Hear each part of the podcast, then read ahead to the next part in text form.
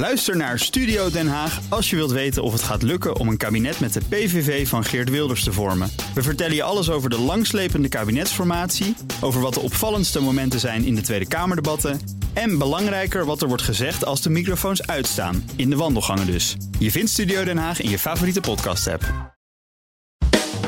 CMO Talk, de podcast. Marketing bekeken vanaf het hoogste niveau. Iedere maand verrassende en inspirerende gesprekken. Geleid door Klaas Wijma.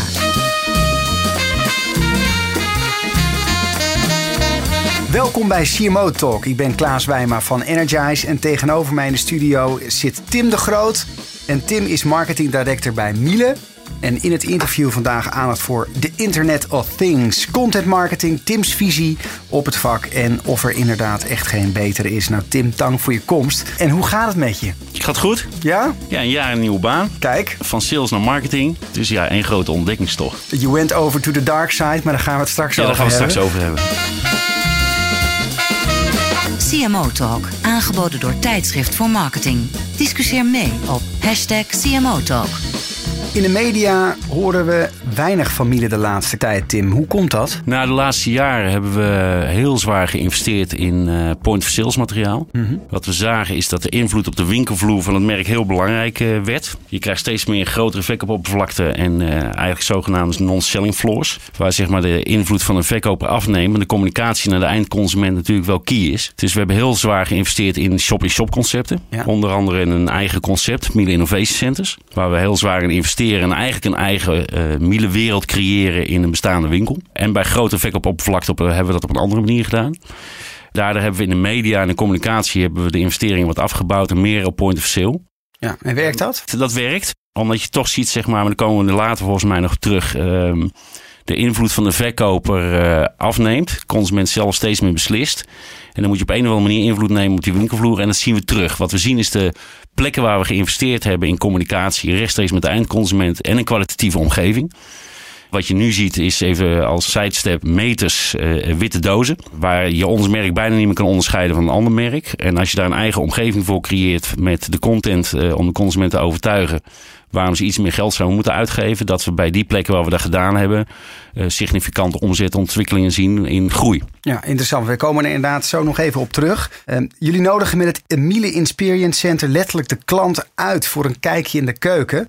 Ik ben er zelf ook een keer geweest en ik moet zeggen, het zag er eh, indrukwekkend uit. Maar ja, wat, wat levert die, volgens mij is het 30.000 vierkante meter aan showroom. Wat levert het nou voor jullie op? Nou, er staat een nulletje te veel. Dat is, Een nulletje? Dat, is met magazijn erbij. Oké. Ehm, ehm, maar we hebben daar bijna 3.500 vierkante meter. Ja. Waarbij we eigenlijk in één omgeving verschillende concepten hebben. We hebben het Inspirance Center zelf, waar mensen zich komen oriënteren voor inbouwapparatuur. En waarbij je advies krijgt en hulp bij het beslissen om de juiste apparatuur te kiezen. En het juiste design voor je Eh, daar komen ongeveer een 11.000 mensen Per jaar. op dit moment. Maar daar gaan we zwaar in investeren om daar te groeien. In traffic eh, naar ons Experience Center. Tweede wat we daar doen, we hebben twee stoomtheaters. Waarin we in de oriëntatiefase eh, praktijk en theorie bij elkaar brengen. En mensen kunnen ervaren, proeven.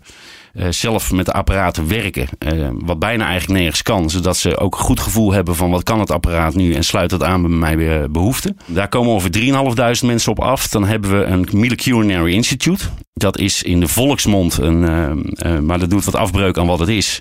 In de volksmond een hele mooie kookschool. En daar komen mensen die zeg maar na aankoop meer uit hun apparaten willen halen en workshops volgen. Of gek zijn van workshops. Moeten ze daar dan voor betalen? Of is dat service van Miele? Nee, daar moeten ze voor betalen. Ja, dat doen ze Eh, ook. Dat doen ze ook. En dat verschilt van 19 euro voor een apparatenles. Om wat uitleg over je apparaten te krijgen. Tot aan workshops met een drie sterren chef als Onne Kokmeijer aan toe. Daar heb je ook een hele grote groep kookgekken. Die het maximale uit zichzelf willen halen als het om koken gaat. En onder de leiding van de messies van de culinaire wereld Ja. eh, een workshop volgen. En dan hebben we nog een tak B2B.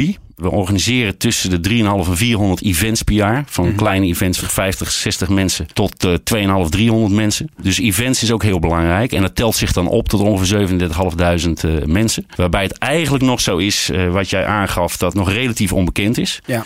Dus het nu nog eigenlijk vanzelf op ons afkomt. Alleen als je ziet, als je daar zwaar in zou gaan investeren in communicatie om dat bekend te maken. Juist omdat je aansluit bij de behoeften, denken wij. Een gedegen goed advies eh, en goede begeleiding. Dat je daar kan opschalen tot 50, 60.000 mensen. En dat gaan we ook doen. We gaan heel zwaar investeren in communicatie in het Center. Te beginnen in print met een hele ludieke campagne in mei. Daarnaast zijn we heel druk bezig met het maken van een aantal landing page en, uh, en budget aan het vrijmaken voor online. Ja. En volgend jaar willen we op radio het Center heel zwaar onder de aandacht brengen. Maar gaat dat dan werken? Dus, dus op dit moment, Ja. ik weet niet, wat zijn ongeveer conversiepercentages van mensen die komen kijken en dan daadwerkelijk ook echt een apparaat gaan kopen? Nou, het conversiepercentage ligt nu nog relatief laag. Dat ligt nu ergens rond eh, de, de 25 procent. Ja. Maar dat ligt meer aan het feit dat het opvolgingssysteem, zeg maar, wat we nu hadden ingericht, niet het eh, goede systeem is. Dus op het moment dat de klant verlaat, de vervolgstappen in het traject naar aankoop eh, eigenlijk niet goed is. En CRM is daar key. En dat, dat zijn we nu goed aan het inrichten, zodat je minimaal naar 50% conversie gaat. En dan heb je het gelijk over, in dit geval zomaar 30 miljoen euro. Tim, wat me dan toch opvalt, hè, want het- experience marketing, we horen het natuurlijk al een tijd. Hè, Ja. Pine Gilmore, de Experience Economy, bekend boek. Maar ja, het Experience Center, het gevaar is natuurlijk ook, het is alleen maar Miele-apparatuur. En dan krijg je een beetje wij van WC eend effect. En, en dan ga je straks vol in media. Nou, kom allemaal naar het Miele Experience Center.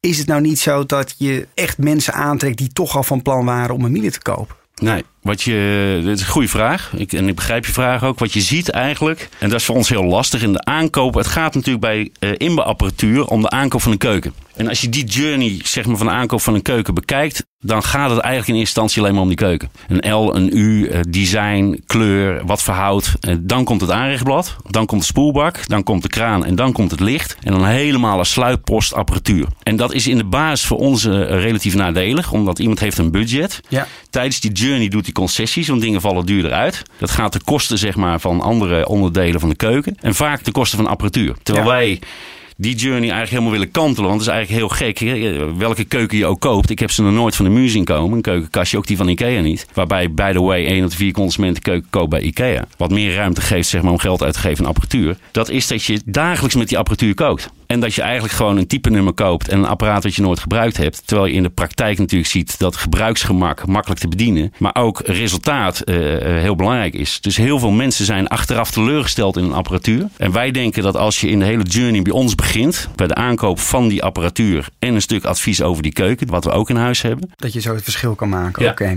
Van praktische tips tot visie. Dit is CMO Talk. Tim, je bent net eh, terug uit Duitsland. Nou, we horen natuurlijk allemaal over de Internet of Things. Kan je een scoop geven? Waar is Miele nu mee bezig? Een paar dingen die eh, nieuw zijn. Eén is dat we net geïntroduceerd hebben Miele at Home. Waarbij apparaten zeg maar, kunnen communiceren met elkaar en eh, met je smartphone. Tweede wat we gaan doen is, we komen met inductiekookplaten. Nou, koken op een kookplaat is voor heel veel mensen moeilijk. Het staat vaak het vermogen te hoog of te laag en er verbrandt iets. En de inductiekookplaten die wij gaan introduceren, stel je gewoon op in wat je aan het koken bent. Eitje. Eitje, een biefstukje en het kan niet meer verbranden. En daarmee kan iedereen koken. Nou, dat is volgens mij een redding voor iedereen. En elke man die eh, tegenwoordig bijna verplicht wordt om minimaal één keer in, in, de, we- in de week te koken, omdat hij te weinig eh, thuis is. Ik zie een partner, ik zie een samenwerking met relatieplanet.nl. we, komen, we komen een heel eind. Oké. Dus dat synergiemodel vinden we wel. En het derde is, een nieuwe ontwikkeling is, eh, hoe kan ik thuis een sterrenchef worden? Eh, en dat gaan wij echt invulling aan geven. En dat is een sous vide. En een sous vide is dat je eten vacuüm gaat verpakken. In een sous vide automaat. Die Bereid eten al. bereid eh, eten. Of in ieder geval eh, garneerd en dan vacuümzuigt. Ja. En vervolgens haal je dat uit je vriezer of de sous vide laden. En dat in de stoomoven verwarmt of stoomt. En dan heb je een, een smaaksensatie, dat is onvoorstelbaar. En daarmee ga je echt thuis als sterrenchef je presenteren. Nog even terug naar die, jouw eerste antwoord over die, die eerste scoop over Miele at Home. Eh, kan ik me herinneren.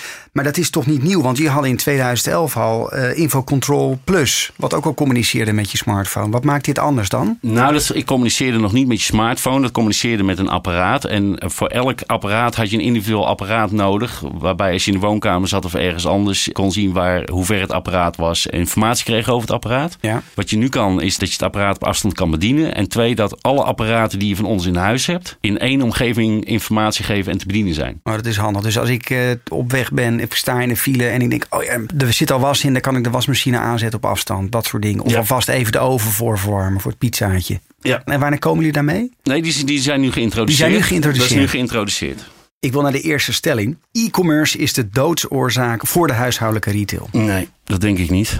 Daar wil ik nog wel een stelling aan toevoegen, waarbij ik ook gelijk het antwoord zal geven op je vraag. De grote vraag is de groei van internet. Zegt dat iets zeg maar, over internet of over fysieke winkels? Als aansluiting op, jou, op jouw vraag. En mijn mening is dat de versnelling die internet doormaakt, heeft met name te maken met dat fysieke winkels niet meer aansluiten bij de behoeften van de consument. Mhm.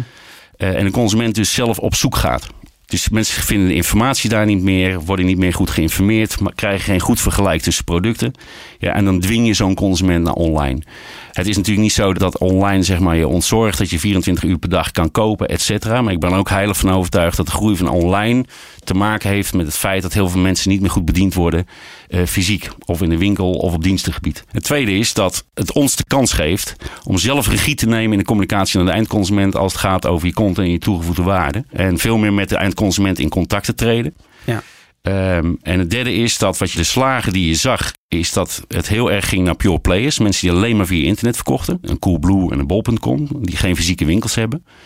En wat je Ja, steeds meer Coolblue ziet... heeft er vier nu, hè? Die opent nu ook Coolblue heeft nu meer. vier winkels. Eh, eh, maar dat is een mooi voorbeeld. Die doen het ook ontzettend goed. Zie je heel hard groeien. Eh, maar ook door de combinatie van fysiek en online. Dus een enorm goede stap. Ja. En wat we nu zien is dat bijna alle pure players nu winkels gaan openen. De weg terug is ook weer gevonden. Je ziet dat de online kanalen nu toch fysieke winkels nodig hebben. Ja. Om dat contact te krijgen. Een van de grootste online players op het gebied van inbouwapparatuur bijvoorbeeld. Die zei laatst nog 60% van de consument die zich via mijn website oriënteert. Maar daar ook koopt, komt toch eerst in de winkel. En wie, wie was dat? Welke partij? Eh, dat was 1, 2, 3 keukens in Veenendaal. En daar blijkt 50 tot 60 procent van de consument toch eerst naar zijn winkel te komen om uitleg te krijgen. Ja, maar dat is toch geen, bijna geen houdbaar model. Want je ziet dan mensen toch even naar die winkel gaan, even oriënteren. En dan toch op hun smartphone even kijken waar kan ik het goedkoopst kopen. Ik koop hem online. Dat is, je hebt, wat wij zien, je hebt twee soorten consumenten. Je hebt consumenten die voor de goedkoopste prijs gaan naar een vergelijkingssite. En dan vervolgens naar de goedkoopste het product kopen. Ik weet niet wat je eigen ervaringen zijn eh, als het gaat om online kopen. Ik heb het nu van de week zelf weer twee of drie keer gedaan. Daar zie je wel enorm verschil in eh, datgene wat je beloofd wordt en wat je krijgt. En ik ben er wel heilig van overtuigd dat ook degene die toegevoegde waarde leveren online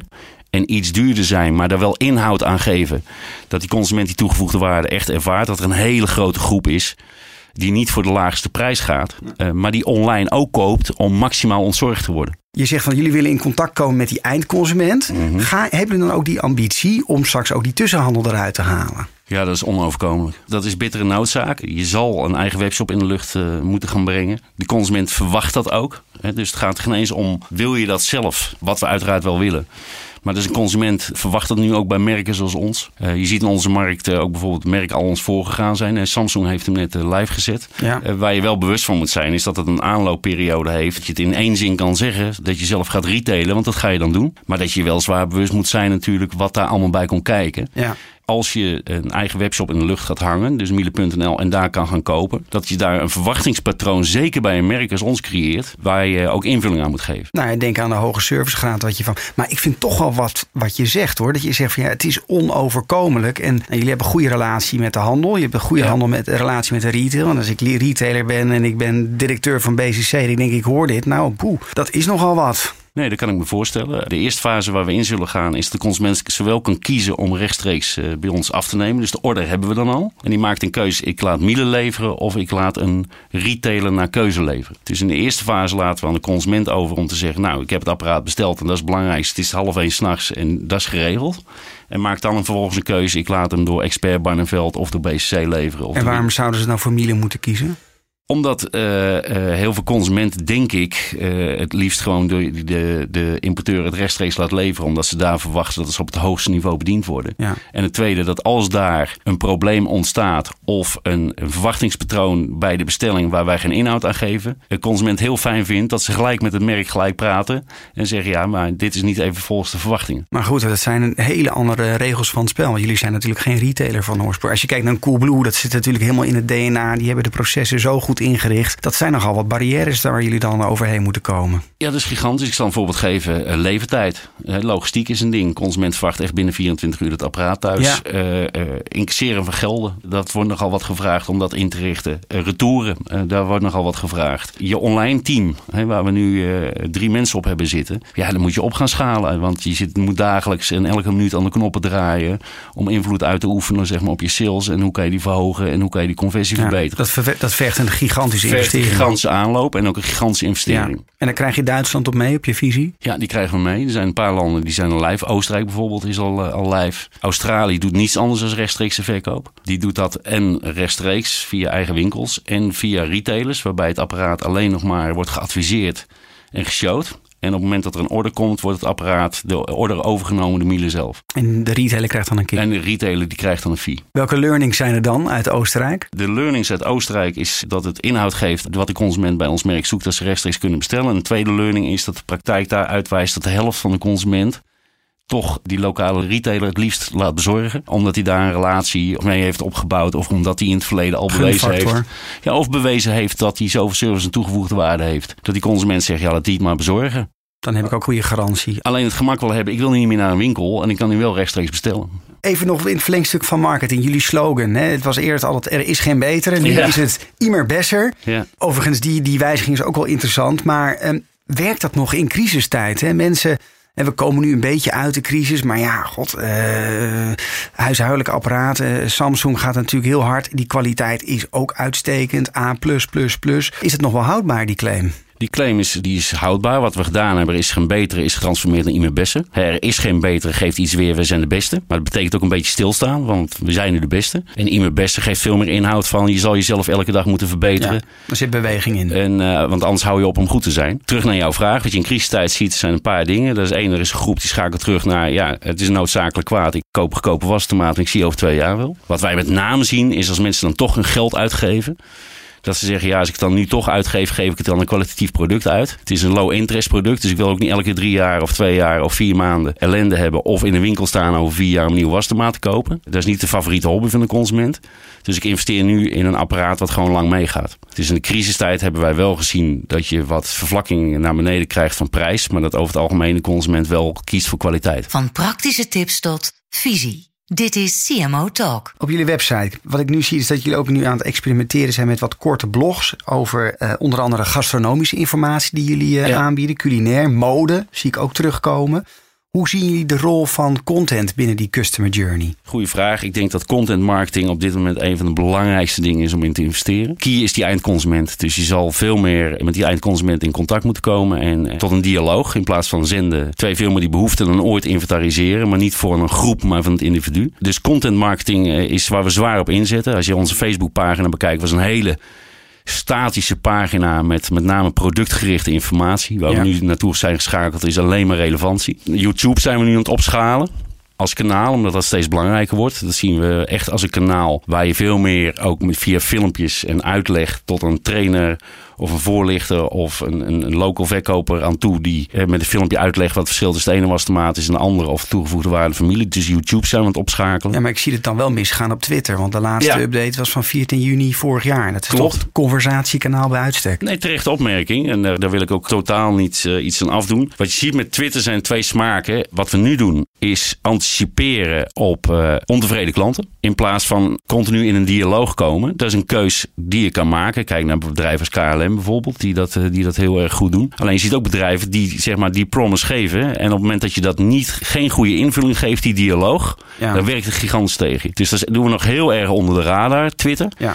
Die reactiesnelheid van KLM bijvoorbeeld. Ja, als je daar inhoud aan wil geven, dat vraagt wel wat. Dus wat we nu doen is Facebook. en YouTube zijn we enorm aan het opschalen. En de slag die we dit jaar maken is dat we willen gaan intensiveren en toevoegen met bloggers. En eh, hoe werkt dat voor jullie, die, die samenwerking met bloggers? Daar zijn we eigenlijk nu pas een beetje mee begonnen om eh, te kijken wat we daar willen. Daar hebben we de eerste gesprekken nu gehad. De ervaringen daar zijn heel goed als je kijkt naar andere bedrijven. Eh, omdat een blogger veel neutraler is en veel meer relevantie eh, voor de consument heeft. En daar zijn we nu de goede partijen aan het zoeken die voor ons de goede dingen kunnen doen als het gaat over informatie op culinair gebied, op innovatief gebied. Maar wacht even, Tim. Tim culinair begrip, eh, gebied begrijp ik, maar mode, fashion, fashionbloggers en Miele, leg maar die link even uit. Mode, daar maken we de link met wasautomaten en droogautomaten. Waarom mode? Kijk, een wasautomaat heeft een relatief lage emotionele factor. Dus een noodzakelijk kwaad staat op Precies. zolder. Daar doen wij eh, bij ons natuurlijk heel emotioneel over. Maar voor eh, de gemiddelde consument is het gewoon een witte doos met knoppen waar de was in gaat. Feit is wel dat mensen onnoemelijk veel waarde hechten aan hun kleding. En daar ook geld aan uitgeven. Ik zal een voorbeeld geven. De gemiddelde consument die heeft voor 2.500 tot 3000 euro wasgoed in zijn wasautomaat. 2,5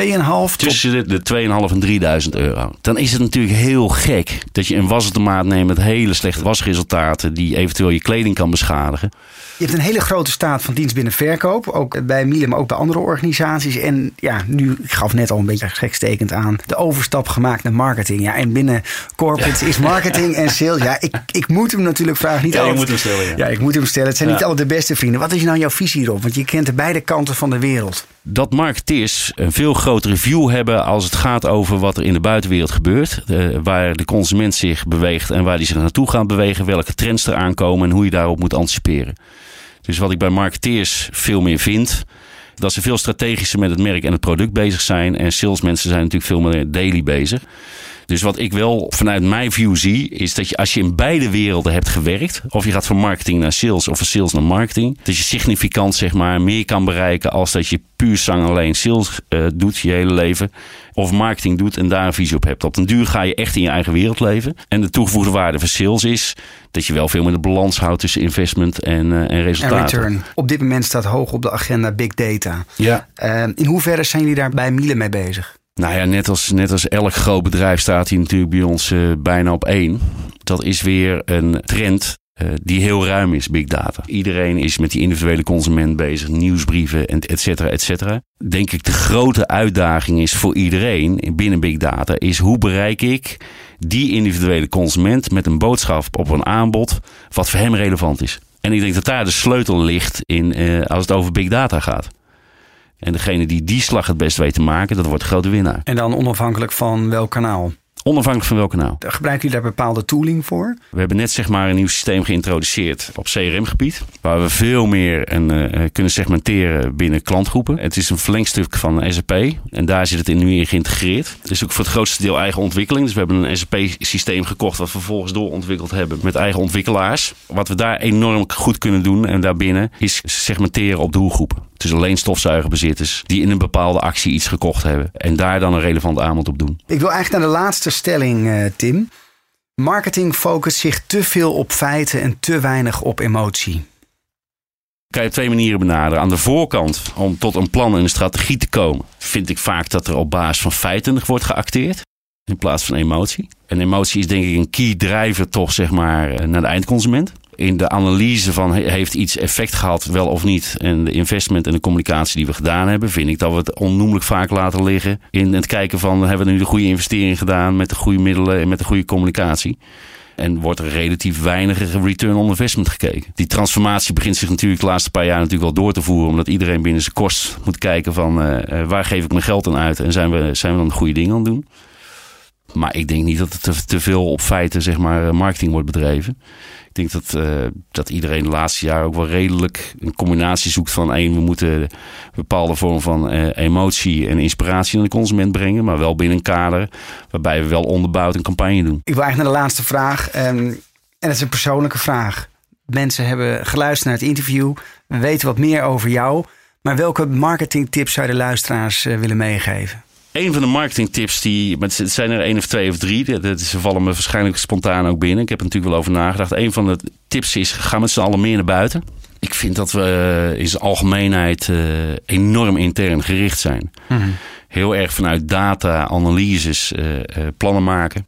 Pak één, twee keer per maand je auto en ga naar je doelgroep. Dat kan in dit geval bij ons zijn consumenten. Ik zal een voorbeeld geven. Eh, onze directie gaat minimaal één keer in de twee maanden een dag met een monteur mee. Dus de voltallige directie die eh, plant een eh, dag met een monteur mee. eh, spijkerbroek aan, jas aan. En dan gaan we dag mee op reparatie. Daar leer je onnoemelijk veel van. Ja. En je treft de consument aan natuurlijk in de meest vervelende situatie. Dat is als zijn apparaat kapot is. Ja. En dan zijn ze ook het meest eerlijk, kan ik je garanderen. Tweede is, je ziet je product in de omgeving staan. Dus je hebt een beeld, dat is mijn doelgroep en mijn consument. En je wordt verrast wie uiteindelijk je doelgroep is. Ehm, en om een beeld te geven, dat, eh, ik chargeer even. Een Miele klant is soms misschien het beeld Range Rover Sport Laren en eh en zo on.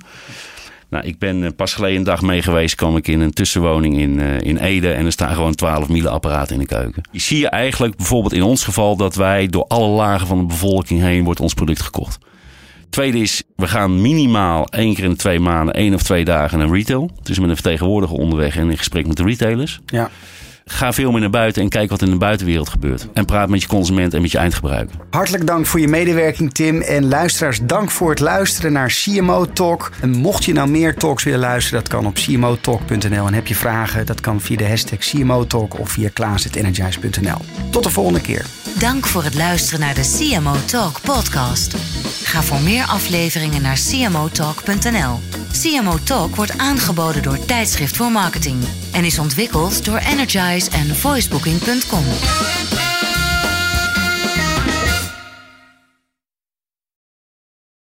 Ook Hugo Reitsma vind je in de BNR-app. Superhandig die BNR-app. Je kunt alle programma's live luisteren, breaking nieuwsmeldingen. Je blijft op de hoogte van het laatste zakelijke nieuws. En je vindt er alle BNR-podcasts, waaronder natuurlijk de belangrijkste, Boeken zijn in de wijk.